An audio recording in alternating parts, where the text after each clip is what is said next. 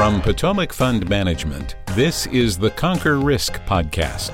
Join us as we discuss the business of running an RIA firm and the practice of investment management. And now, our hosts. Welcome to the Conquer Risk podcast. My name is Manish Khatta, and with me today I have Jeff Goodnow. Just to let you know how much we love you, we recorded this episode 20 minutes ago, and my video stopped 20 minutes into it and the file is corrupted. And so I don't know if this one's going to be better or worse because we're angry. Um, but I'm fired up now. So how you doing? well, I guess the topic things that piss uh, prices that piss you off. Oh, oh you're yeah, already so the, in a the, fired so up. Subject, you're already fired up, man. You're off. already fired up. All right. So well, we were on a call the other day, and someone's like, "Manish, you okay?" And I'm like, "Sorry, I got resting bitch face. Um, you know, just deal with it." You'll get the occasional smile, but I, I, don't, I don't know. I guess I figured when, when videos start, I need to probably smile more. Anyway, the, the topic of this uh, conversation today is uh, the pricing to piss people off. And um, it, honestly, it's, it's, it, the title came from a chat conversation I had with a, a tech company where I was arguing about something and I, I responded, I said, listen, do you guys literally create your pricing to piss people off? Um, and of course, I mean, he didn't answer. It was probably Rajesh in Bangladesh, but either way, he had he didn't he didn't answer. Um, so you and I discussed this, and we're like, yeah. all right, let's let's talk about some of the real life things that come up that piss us off when it comes to pricing, and also some industry trends we're seeing when it comes to that as well. So what do you got? Yeah, absolutely. So you know, one of the things is funny. I thought, well, you know, we always try and do a little bit of research. I, I, one of the things that always got me frustrated was a tire disposal when you get new tires. But I started doing a little bit of research and I found out that's that's actually something required by each state makes their own guidelines.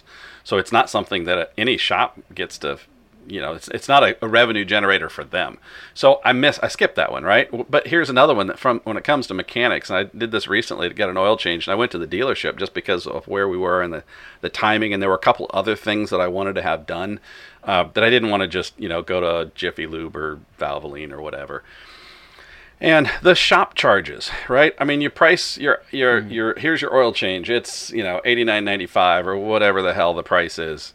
No, no, not really, because then by the time you you do a couple other little things, you you have a labor charge, and that's so much money. A lot of places, and uh, most people don't realize this, mechanics uh, and, and shops usually add shop supplies or shop charges at the end, and oftentimes it's a percentage of the labor cost.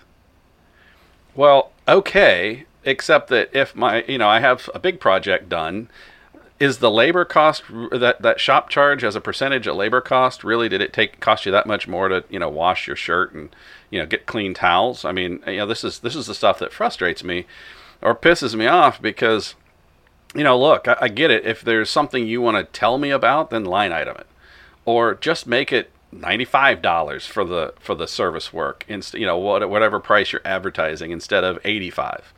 But to start nickel and diamond, and suddenly you get fourteen extra charges at the end of the bill, uh, I, I, just it goes everything against the simplicity and and process that that you know I like to have in things. Keep it transparent, keep it simple. So there, I get on my soapbox a little bit. Well, yeah, I had a I had a buddy down in down in Florida that left his dentist actually because on every visit they had a charge uh, to clean the supply. It was a supply cleaning charge. Are you shitting like, well, me? Isn't this like yeah, like part of the, the cost? Like, and it was just this extra five dollars they threw on every time. And I mean, this is a high end dentist office. It's very nice, you know, great waiting room. And then they just do that little dig. So, um, yeah, I get it. I mean, and, and so my example is from from traveling. I know we haven't traveled for a while, um, but but it's the resort fees, and I know oh, there's oh, yeah. I think some lawsuits or some industry people really fighting this. So the trick is that when you search for a hotel on Google, uh, resort fees aren't included. So what hotels are doing to compete for searches is they're decreasing their hotel price and increasing their resort fee. And so a local hotel that, that uh, you and Kim stayed at, and I had Jen come down at, mm-hmm. you know, they, to compete, they, they lowered it down to like 115 and their resort fee was something like 50 or 60 bucks. Uh, and, and, yes, of course, after you click through, it'll show you your total cost. But you know, a lot of people don't necessarily you know follow follow that down the rabbit hole. Well, it's yeah, like, sometimes I found a hotel, let's book it, get it done. Yeah, I know, because I, I, think it was 175 when I stayed there a couple years ago. So that makes sense, right? Lower it to 115 and then charge 50 or 60 bucks for for extra. And the reality is, right? A lot of us get busy. Uh, uh like, uh, oh, it's five minutes. I need to find a hotel. Find a hotel. Oh, there's the price. Uh, that's reasonable. Boom, book it. Done. And you know, you don't really take the time, which obviously we should in a perfect world you know, kumbaya, have a lot of time to, you know, dig into the details. But um, you, you got to, it's a good reminder, you got to keep your eyes open. Yeah, and along those lines are the additional tip scam. Uh, and a lot of people have gone through this at resorts and conferences where you get the bill, there's a tip, and then there's an additional tip. Um, and what, so what's happening is our, our, cities are starting to do this. So uh, I live in Fort Lauderdale, so we go to Miami a lot. There's a 16 block radius of South Beach so it's you know anything north of it they don't do this, but the 16 blocks they add 20% gratuity included no matter what. Even if you get a $10 beer, they're adding that that gratuity and then they have the additional tip section. And once again, look, it, it's just why? Like why do that? I understand if if if you're going to, you know, say, look, we're going to require these tips, fine. Then don't put the additional part in there. Right. Um, it, I think it's just disingenuous when, you, when you're quickly signing a bill or with some friends. You know, you can easily get get suckered into or, that. Or so, do something. Here's you know, what I would like: instead of calling it additional tip, be creative. Make it uh, uh, extra tip if we crushed it. You know, put some fun line in there. Right? Did we really crush it? You want to leave us a little more? Great. Right? You know what? That's funny enough. Shit, I might leave something on there even if you were just average. But here's a uh, tip, uh, and then here's an imagine, extra tip. Uh, imagine the Marriott trying to get "Did we crush it?" past compliance onto a onto a bill. Mm, true uh, that. I don't think that's going to fly. True that. Okay. Um, all right. So look, the, uh, there's a million examples, and if you have any examples out there in your life that that pisses you off, uh, let us know. It, yeah, it's okay to it. be pissed off once in a while with some with some pricing. So. Let's talk about inside the industry, maybe, or the or the business of running an RIA firm. Uh, we go through a lot of different services uh, that we use to, to run this company. Uh, you know what comes up there um, uh, that that really rubs us the wrong way. And so one thing that, that I have an example of is, is, specifically we use a cloud server called Ignite, and we had five user seats, and we needed to add a sixth one. I get in touch with them, and you can't just add one; you have to buy five. And, but I don't want five seats; I just want one. Of course, that was never discussed ahead of time. It was a pricing change they made. What do you do? You're not going to change your whole cloud server, but it's just it's just a, a, a gut punch. Like I'm never going to recommend them to any small business because of that. Um, and the second is our CRM system, HubSpot. You know, we have a 2,000 seat uh, contact limit and we well, went to hold on, not, not 2000 seat, but yeah, the contact limit. Not, Sorry, not 2000 contacts in, in the system. Yeah, 2000 contacts in the system. And I think we went to 2005 or 6, something barely over. And it's an extra $100 a month charge. And it's just like, come on, really? Like, I'm not going from 2000 to 10,000. And of course, you know, you get on chat with them and they have no leeway whatsoever. They're just, they're just robots, right? Um, and that this was actually the genesis of this podcast is, is HubSpot and how they, you know, basically just like no, if it's if it's one person over, the, the extra charge applies. Um, but anyway, I know you had a specific example of something you went through uh, last year as well, or a couple years ago, excuse me. Yeah, and I mean, I think you're, uh, you know, the advisors that are listening to this are probably already getting the the gist, which is basically, you know, screw the small business owner. Um, and that's that's where mine comes in because again, it's it's big uh, big business, big entity trying to milk it for everything they're worth. My example, uh, you know, frankly, was uh, uh, was eMoney. Uh, that was something that a couple years ago we decided that all right, we needed to bring some additional service to our our clients that we had, and and financial planning would be one of those things that we could do. Well, that's great and dandy, except that right out of the gate, their default contract is to charge a full charge, a full seat license for every single licensed person in your office. And you know, look, I, this is this is where I say small business gets screwed all the time. It we're trying to benefit our team by allowing them to benefit themselves and, and to improve themselves by getting a license. That doesn't mean that they're going to go do a financial plan for a client.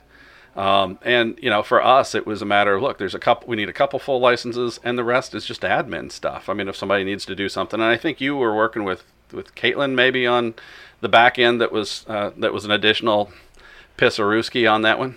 Yeah, I mean, she she was just trying to do set up the integration between you know this software and another software, which of course didn't work. But the fact is, like every time she tried to go in and get help, they're like, "Well, you're not licensed," and she would just say, "Look, I'm just trying to set up the back end," and and they weren't having it. So you know, it's just she, I would get a code, I would give her the code, and and then you put your customers through this, you know, uh, jumping through hoops just to be better at your software you know? And, and, so you know i get both sides of it but at some point there's the human side where it's like look let's just get them up and running you know and then down the line if someone really likes your software they'll probably go buy more seats. Um, you know i think inherently people aren't trying to necessarily um, trick the system right? They, they just they don't want to pay for 10 seats if they're only using two. Yeah exactly. Um, and and and i remember that was the frustration with this. And look we're not trying to necessarily throw any one company under the bus. It's the, these are things that come up in our lives, and, and it's it's good to good to share that. And then so one of the things you brought up in our conversation earlier was, you know, what about specifically uh, with you know platforms or custodians or, or things that maybe have to do more with the client uh, experience and the client account. Uh, anything come up in, in recently or in your history that that uh, needs discussing? Yeah, yeah. I mean, one of the things that that and this starts with me being pissed off like 12 years ago, and and it's still happening today, and that is the an additional cost for mailing statements. I mean, I get it. I, I am an electronic person. I don't. I by no means do I want a piece of paper but I think the irony comes in in that between the custodians, or that's usually where the cost comes from, right? Custodians want us all to get them more money. Well, if you ignore the actual people factor and just say who has more money, a person who has, you know, worked their whole career and is now retired and has this big lump sum to bring over, or the person who's just getting started. Well, the person just getting started probably is all electronic because they're 20 freaking 5 years old or something, and that's cool. But the person who's a senior citizen who maybe doesn't have a computer or isn't comfortable with their personal things on a computer just wants to check their AOL mail. Whatever. Listen, right? I, that's I, that's I'm, the frustration. I'm all there. for it. That's the frustration. Yeah, I'm all for I'm all for forcing electronic statements, but to do it in this manner, um, it's it's it's just once again. I mean, yeah, it's it's ticky tack. To, to hit a dollar right? a month so, charge on your hit a dollar a month charge on your statement for paper whatever. Yeah. yeah, I mean that's just yeah. So anyway, so that that, that came up with me was the the annual uh, admin charges. So you know, in our business, everything is based on basis points, and you have a, a admin fee, a platform fee, whatever. But I've seen where, in addition to that, they have a flat dollar amount. And sometimes they'll say, you know, over half a million, it's waived or something. But, you know, truth is, when an advisor comes to any business, they're going to have clients all over the spectrum. And to then add these different layers uh, of flat charges in addition to a basis point charge, I don't know, it's, it's just disingenuous. And then the advisor then is doing, you know, financial twister to figure out, you know, what a client is actually paying, right? And then if you have a client who has to withdraw a certain amount, all of a sudden does their fee go up? It, it just breeds anger and bad yeah. business. Well, and it even get, you know it even gets worse when sometimes these things aren't listed as part of your base fee. Right, it's it's like in the small print, or it's extra, or it's, it's in the, the ADV. Yeah. Right, exactly. And so all yeah. of a sudden, there's a hundred and forty-five dollar charge that kicks in in November or some silly thing. Um, you know that that wasn't part of the quarterly fee or monthly fee, whatever the annualized thing that's on the contract. Um, and you know, look, the clients will forget that you mentioned it and so then you're answering questions. I mean, I, I think if every business would think of this, you just you know be be a little more simple there. So what else you got? Well, that, that was really it. There's one uh, HSA bank that really, I mean, oh. we that I had oh, that yeah. was probably the worst offender of this, and and all community banks, especially in the HSA side, they're the, they're the worst at this, where they have a low account fee. They had a electronic funds transfer fee for money coming in or leaving. For, Imagine for money coming in for depositing money. Yeah, at the time they had that uh, statement charges, everything. So it was. It, I mean, you're paying multiple charges a month, and and so I, I think. Um, I think those days are gone. I think companies are getting more creative. They're not getting more transparent. They're just getting more creative. Um, and so that, that kind of brings me to my overwhelming theme here the more variables you insert into the pricing structure, uh, the more abuse is, is possible and also the more confusing it gets. So having these different tiers, you know, below 50, you know, there's a charge, but above 50 there isn't.